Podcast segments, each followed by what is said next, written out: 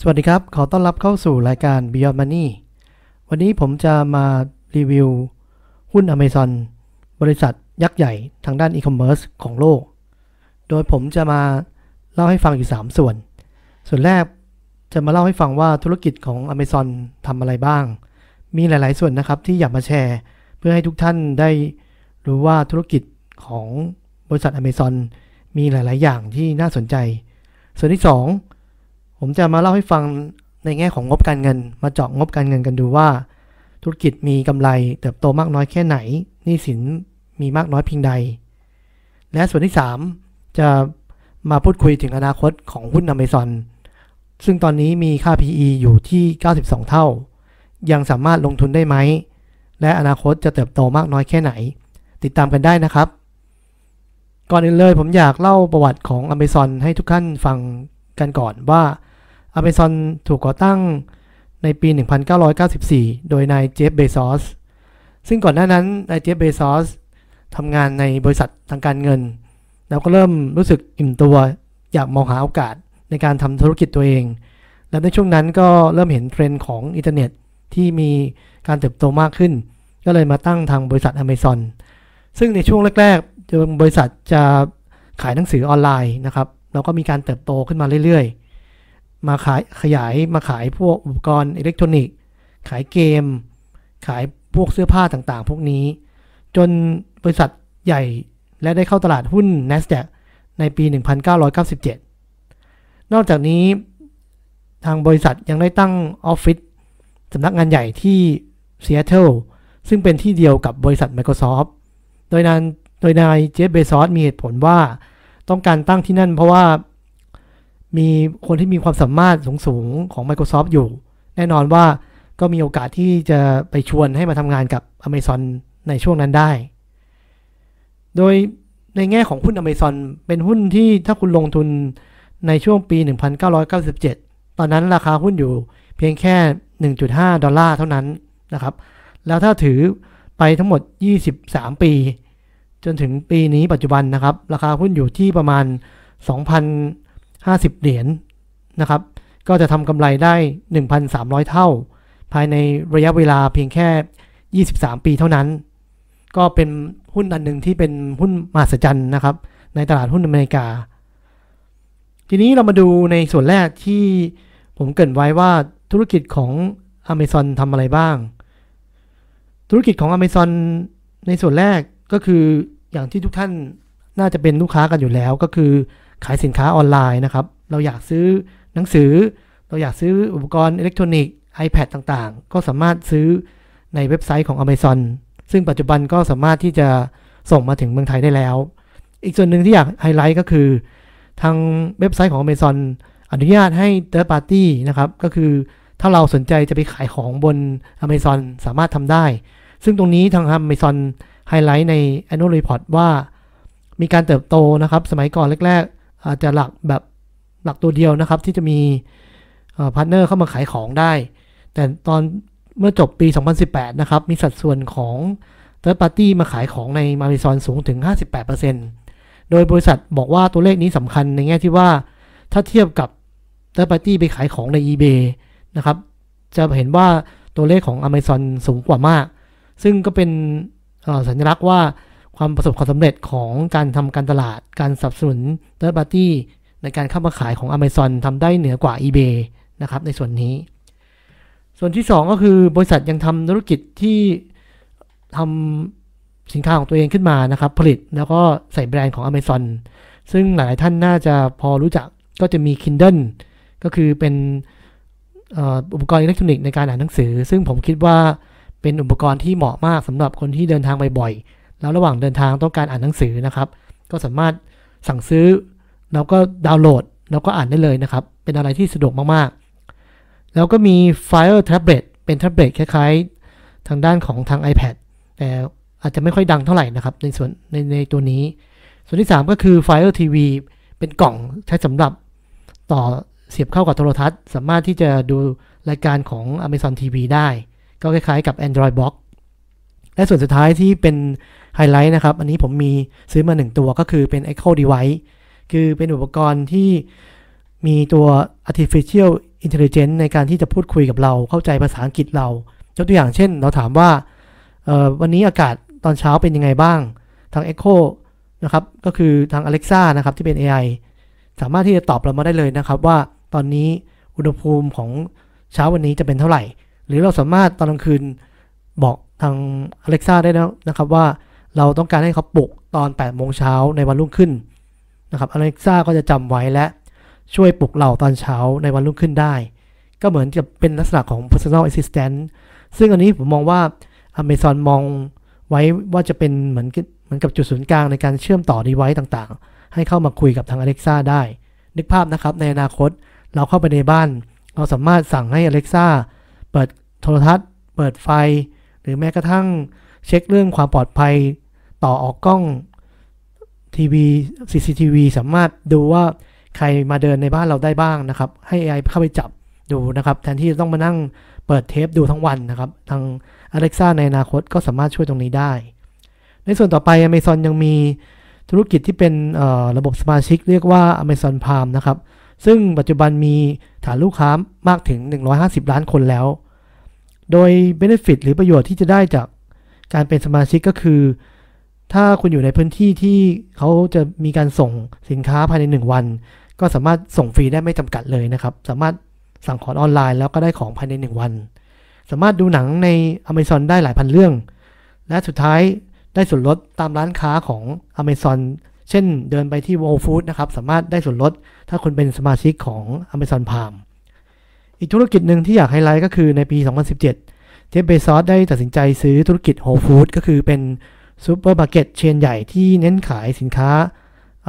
ผลิตภัณฑ์พืชและอาหารที่เป็นออร์แกนิก อันนี้ผมได้ไปลองใช้บริการมาแล้ว เป็นร้านที่ดูหรูหรา อาหารดูมีความเป็นพรีเมียมมากกว่าร้านซูเปอร์มาร์เก็ตทั่วๆไป ซึ่ง Amazon ก็มีการ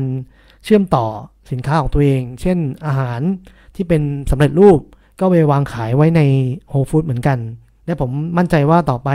ในอนาคตก็จะมีการนำเทคโนโลยีเข้ามาช่วย Whole Food มากขึ้น ส่วนที่ 3 ก็คือ Amazon ได้เพิ่งเปิดร้านมาที่เป็นร้าน showcase เรียกว่า Amazon Go ซึ่งตอนนี้มีอยู่ทั้งหมด 4 สาขาในซีแอตเทิลร้านนี้คอนเซปต์ง่ายๆ ถ้าเราดาวน์โหลดแอปพลิเคชันนะครับ Amazon Go ปุ๊บ เราลงทะเบียน แล้วก็ใส่บัตรเครดิตเข้าไป เราสามารถเข้าไปช้อปปิ้งในร้านนี้ได้ โดยที่ตอน ซื้อของเสร็จเราไม่ต้องต่อคิว เพื่อจ่ายเงิน เราสามารถเดินออกมาได้เลย แล้วหลังจากนั้นภายในไม่เกิน 5 นาที จะมีบิลใบเสร็จมาเก็บเงินเรา ผ่านทางมือถือเลยนะครับ ก็อันนี้เป็นคอนเซปต์ความสะดวกสบายที่ทาง Amazon ตั้งเป้าไว้ว่า อยากให้ชีวิตคนเรามีความสะดวกสบายมากๆนะครับ ในธุรกิจของ Amazon Go แม้ว่าจะเป็นธุรกิจที่มีความน่าสนใจมากๆ แต่อย่างไรก็ตามการลงทุนในต่อหนึ่งสาขาสูงมาก เพราะว่า ผมเข้าไปจะเห็นว่ามีกล้องเป็นร้อยๆตัว และใช้เทคโนโลยีที่เป็น AI ในการจับการเคลื่อนไหว การหยิบของนะครับของเรา เพราะฉะนั้นต้นทุนต่อสาขาจะสูงมาก ผมมองว่าธุรกิจนี้ทางเจฟเบซอสมองไว้เป็นใน medium และ long term ที่จะเข้ามาอินดิเคตกับช ANNEL ที่เป็นออนไลน์มากขึ้น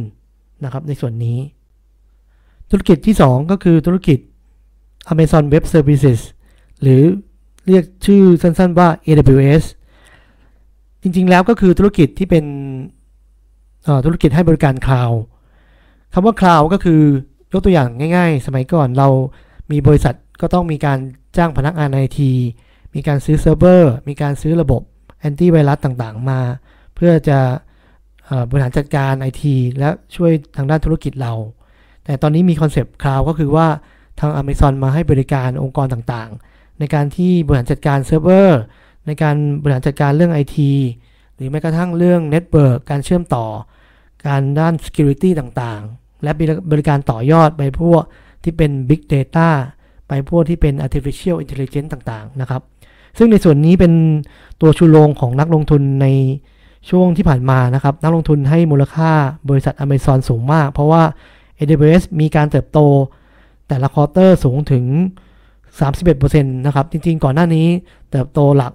60% 50%พอธุรกิจใหญ่มากขึ้นเรื่อยๆ ก็เติบโตลดลงมาเหลือ 31%นะครับ แต่ยังเป็นธุรกิจที่มีรายได้ประมาณ 4 40,000 ล้านดอลลาร์สหรัฐนะครับ ก็เป็นบริษัทที่มีรายได้สูงมากนะครับสำหรับ AWS ที่อยากให้ไลท์ก็คือว่าเป็นธุรกิจที่มีกำไรมากๆเลยนะครับ เพราะว่าถ้าดูรายได้ของ AWS จะเป็นแค่ 11%ของรายได้ทั้งหมดของ Amazon แต่ในแง่ของ operating income นะครับ ก็คือรายได้ลบด้วยต้นทุน ลบด้วยค่าใช้จ่ายทางด้านการขายกับการตลาด จะสูงถึง 67%ของรายได้ในส่วนนี้ของบริษัททั้งหมดเลย เพราะฉะนั้นเห็นว่า margin ของทาง AWS นั้นสูงมากจริง ๆ ก็เลยเป็นตัวชูโรงในการขับเคลื่อนราคาหุ้นในชอบในรอบ 10 ปีที่ผ่านมานะครับ ใครลองกลับไปดูก็ได้นะครับว่า AWS มีการเติบโตที่อย่างสูง มากแค่หน่อยในช่วง 10 ปีที่ผ่านมา ส่วนที่ 3 ก็คือธุรกิจที่เป็นธุรกิจอื่นๆ เช่นพวกพามทีวีนะครับ ก็ทำมาแข่งกับ Netflix ทำมาแข่งกับ Disney Plus มีแพลตฟอร์มที่เปิดให้ทางผู้เขียนมาเขียนหนังสือมาลงหนังสือ เพื่อที่จะให้คนสามารถซื้อผ่านทาง Kindle ได้นะครับ แล้วก็มีธุรกิจไฮไลท์อีกตัวหนึ่ง ซึ่งหลังๆ เริ่มจะมาแรงมากขึ้นเรื่อยๆ มีการเติบโตปีละ 20-30%นะครับ ก็คือธุรกิจโฆษณา ถามว่าธุรกิจโฆษณาอยู่ตรงไหน ก็คือในเว็บไซต์ของ Amazon นะครับ ถ้าใครสังเกตดู ถ้าเราซื้อสินค้าหรือเข้าไปเยี่ยมชมบ่อยๆ ก็จะมีโฆษณาแฝงอยู่ในบริการของทาง Amazon อยู่ด้วย ซึ่งในส่วนนี้ก็จะเป็นผู้ท้าชิงไปที่ยักษ์ใหญ่อย่าง Google และ Facebook อีกด้วยนะครับ เพราะฉะนั้นในส่วนของธุรกิจ Amazon ผมแยกเป็น 3 ส่วนหลักๆนะครับ ก็จะเห็นได้ว่าธุรกิจของเขามีความแข็งแกร่งนะครับ ผมวิเคราะห์ในแง่ของความแข็งแกร่งเรื่องคูเมืองนะครับ ธุรกิจออนไลน์แน่นอน ฐานลูกค้าเขาเยอะ มีสินค้าที่หลากหลายนะครับ มี economy of scale นะครับ แล้วก็มีการ integrate กับสินค้าของเขาเช่น Echo นะครับ Alexa สามารถที่จะสั่งสินค้า โดยการสั่งให้ Alexa นะครับ สามารถซื้อสินค้าออนไลน์ได้นะครับ รวมทั้งการ ทำพวก Amazon TV ให้ integrate เข้าไปกับ Benefit ของ Amazon Prime ต่างๆ พวกนี้ ผมมองว่าคูเมืองของการที่มี network ที่แข็งแกร่ง อันนี้ Amazon แข็งแกร่งมาก นอกจากนี้ในแง่ของตัว AWS ธุรกิจก็มีความแข็งแกร่งมาก มีการลงทุน R&D ต้องการเป็นที่ 1 ในตลาด ทั้งเรื่องของการทำ Big Data นะครับ เรื่องของการทำ IoT หรือการต่อยอดในการทำ artificial intelligence ผมมองว่าบริษัท Amazon ไม่เป็นรองใครในโลกนะครับก็จริงๆก็คือเป็นผู้นำเบอร์ต้นๆของโลกนะครับในส่วนนี้ เพราะฉะนั้นนักลงทุนไว้ใจได้ว่าธุรกิจของ Amazon มีความแข็งแกร่งนะครับ กินไปได้ระยะยาว 5 ปีถึง 10 ปีนะครับ ในส่วนนี้ ส่วนที่ 3 เรามาดูงบการเงินของบริษัท Amazon กันบ้าง โดยยอดขายของปี 2017 อยู่ที่ 177,000 ล้านดอลลาร์สหรัฐนะครับ แต่เติบโตไปเป็น 280,000พันล้านดอลลาร์สหรัฐในปี 2019 ซึ่งก็เติบโตทบต้นถึง 25.1%นะครับ ในรอบ 3 ปีที่ผ่านมา ส่วนกำไรในปี 2017 ทำได้ 3,000 ล้านเหรียญ แต่ในปี 2019 นะครับ สามารถทำได้ถึง 11,000 ล้านเหรียญนนะครับ ก็คือมีการเติบโตทบต้นสูงถึง 91.46%อันนี้ผมว่าเป็นอะไรที่น่าประทับใจน่าสนใจนะครับ ต้องขอบอกว่าในช่วง 2 ปี 2015 ที่ผมลงทุนในอเมริกาแรกๆ ผมก็พลาดไปไม่ได้ลงทุนในหุ้นอเมซอนเพราะว่าตอนนั้นค่า PE สูงถึง 250 เท่านะครับ เพราะผมไม่เข้าใจธุรกิจที่เป็นธุรกิจในการที่จะลงทุนเพื่อเป็นที่หนึ่งในตลาด เพราะฉะนั้นในแง่ของ Margin กำไรก็ยังไม่ค่อยมี ช่วงนั้นผมจำได้ว่ากำไรติดติดลบด้วยซ้ำนะครับ แต่นักลงทุนก็ยังให้มูลค่าสูงขึ้นตอนนั้นผมจำได้ว่าราคาหุ้นอยู่เพียงแค่ 300 ดอลลาร์นะครับ แต่หุ้นก็ขึ้นทุกวันจนผมเริ่มมาเข้าใจตัวหุ้นอเมซอนมากขึ้นนะครับ ก็พบว่าจริง ๆ แล้วนักลงทุนไม่ได้ดูที่กำไรว่าขาดทุนมากน้อย แค่ไหนในปัจจุบัน แต่นักลงทุนให้มูลค่า เพราะว่าอนาคตหุ้นอเมซอนจะโตระเบิดนะครับ โตได้อย่างสูงมาก ซึ่งก็เป็นจริงนะครับ เพราะว่าปีแล้วกำไรเขาทำได้สูงถึง 11,000 ล้านดอลลาร์สหรัฐ ซึ่งสูงมากนะครับในส่วนนี้ ในแง่ของเงินสดก็คือเป็นอันนึงที่ไฮไลท์ของ Amazon ล่าสุด ก่อนหน้านี้อย่างที่ผมบอกไปนะครับว่ากระแสเงินสดที่ทางบริษัททำได้ในปี 2017 จะทำได้ 6,400 ล้านดอลลาร์นะครับ แต่ปีที่แล้วทำได้สูงถึง 21,000 ล้านดอลลาร์สหรัฐนะครับ ก็เห็นว่าบริษัทสามารถผลิต กระแสเงินสดอิสระได้สูงมากขึ้น เพราะฉะนั้นธุรกิจเริ่มเข้าที่เข้าทางนะครับ ก็เลยผลิตเงินสดออกมาให้กับบริษัทได้เพิ่มมากขึ้นในทุกๆปี ในส่วนของกำไรสุทธิอย่างที่ผมบอกไปนะครับว่าทำได้ดีขึ้นในปี 2017กำไรสุทธิทำได้แค่ 1.7%จะเห็นได้ว่ามาจิ้นบางเฉียบนะครับแต่ปีที่แล้วบริษัททำได้ถึง 4.13%นะครับ ก็เป็นอะไรที่ ปรับปรุงขึ้นมาได้ได้ดีขึ้นอย่างมากเลยสำหรับปีที่แล้ว ในแง่ของหนี้สินต่อทุน Amazon อยู่ที่ 3 เท่า จริงๆแล้วถ้าเราไปวิเคราะห์ในแง่หนี้สินเจ้าหนี้การค้าจะพบว่ามีเจ้าหนี้การค้าอยู่ทั้งหมด 38,000 ล้านดอลลาร์จากทั้งหมด 68,000 ล้านนะครับ ก็คือนี่ส่วนนี้ถ้าธุรกิจสามารถหาแคชเงินสดมาจ่ายได้ก็จะทำให้ DE ต่ำลงไปได้ในส่วนนี้นะครับ ส่วนที่ 3 เรามาดูอนาคตของบริษัท ตอนนี้หลาย ๆ ท่านคงฟังแล้วก็ตื่นเต้นนะครับว่า บริษัทมีบริการหลาย ๆ อย่างมีเทคโนโลยีที่น่าสนใจทั้งเรื่อง Big Data ทั้งเรื่อง AI ทั้งเรื่องการที่มี Alexa เข้ามาเป็น Personal Assistant เรา และการเชื่อมต่อเข้ากับบริการต่าง ๆ ในการซื้อของออนไลน์ ในการช้อปปิ้งที่สาขาของ Whole Food เป็นต้นนะครับ ทีนี้ในมุมมองของผมผมมองว่า อนาคตของ Amazon น่าจะมีตัวชูโรงก็คือทาง AWS นะครับ ก็คือ Amazon Web Service Cloud บริการคลาวตัวนี้นะครับ ผมมองว่าบริการนี้น่าจะเติบโตอย่างน้อยๆ ก็ปีละ 20%ไปได้อีก 5 ปีข้างหน้า ไม่น่ายากนะครับสำหรับตัวนี้ โดยเฉพาะอย่างไตรมาสที่ 4 ปีที่แล้ว เติบโตได้ถึง 34%นะครับ รายได้ก็ทำได้ 9,950 ล้านดอลลาร์ เติบโตถึง 40%นะครับ จะเห็นว่าการเติบโตของ AWS เติบโตได้อย่างต่อเนื่องนะครับ แล้วก็ผลิตกระแสเงินสดให้กับ Amazon ได้ รวมทั้งธุรกิจก็เป็นเบอร์หนึ่งทางด้านตัว cloud นะครับ ในในส่วนนี้ที่ให้บริการ ส่วนอีกส่วนหนึ่งผมมองว่าอนาคตธุรกิจ retail ของ Amazon จะน่ากลัวมากขึ้นเรื่อยๆนะครับ เพราะว่าการเชื่อมต่อธุรกิจเข้าหากันตาม vision ของทางเจฟฟ์ เบซอสนะครับ ทั้งเว็บไซต์ทาง amazon.com นะครับ มี Whole Food นะครับ ก็เชื่อมต่อมานะครับ สั่งของที่บน amazon.com สามารถไปหยิบของได้ที่ Whole Food นะครับ จะมีตู้ให้คุณสามารถไปหยิบได้ สามารถมี Alexa คุณสามารถสั่งของได้นะครับ ทั้งสั่งของจาก Whole Food หรือสั่งของจากเว็บไซต์ หรือคุณจะเป็น Prime member คุณก็สามารถดูทีวีได้ หรือชิปปิ้งได้ไม่จำกัดนะครับชิปปิ้งซื้อของผ่านทาง Amazon จะเห็นได้ว่าทุกอย่างนะครับเป็นอะไรที่เชื่อมต่อกันหมดเลย